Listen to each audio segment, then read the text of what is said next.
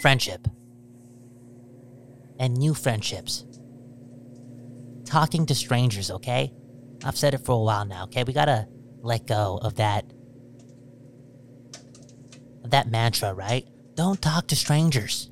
What's that new one? I don't need no new friends. How about that other one?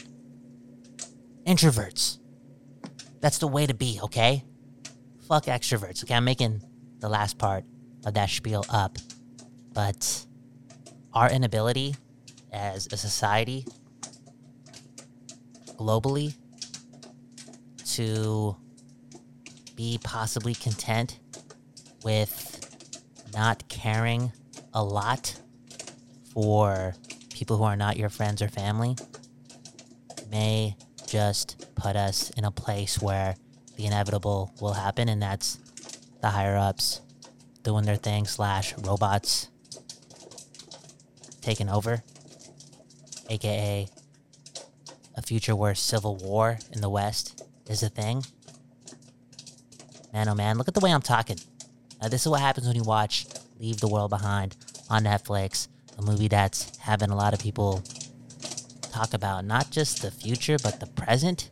Because it kind of feels like something like this could happen at any fucking point, but could be, again, saved slash blocked if we prioritize. Okay, okay, that was another episode of Expensive Popcorn, the show where we talk about the movie I just watched or the television show I just watched on these various streaming platforms. I think I may do another conversation about Leave the World Behind or possibly watch another movie about the world as we know it coming to an end.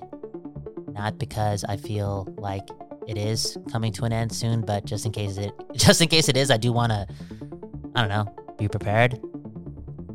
Cuz that's what they're doing, right? Preparing us for what's to come. Is this a manual?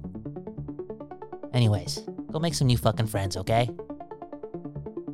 Have a good morning, a good afternoon, a good night. I don't know when you listen to this, but hey, I'll talk to you tomorrow. Peace.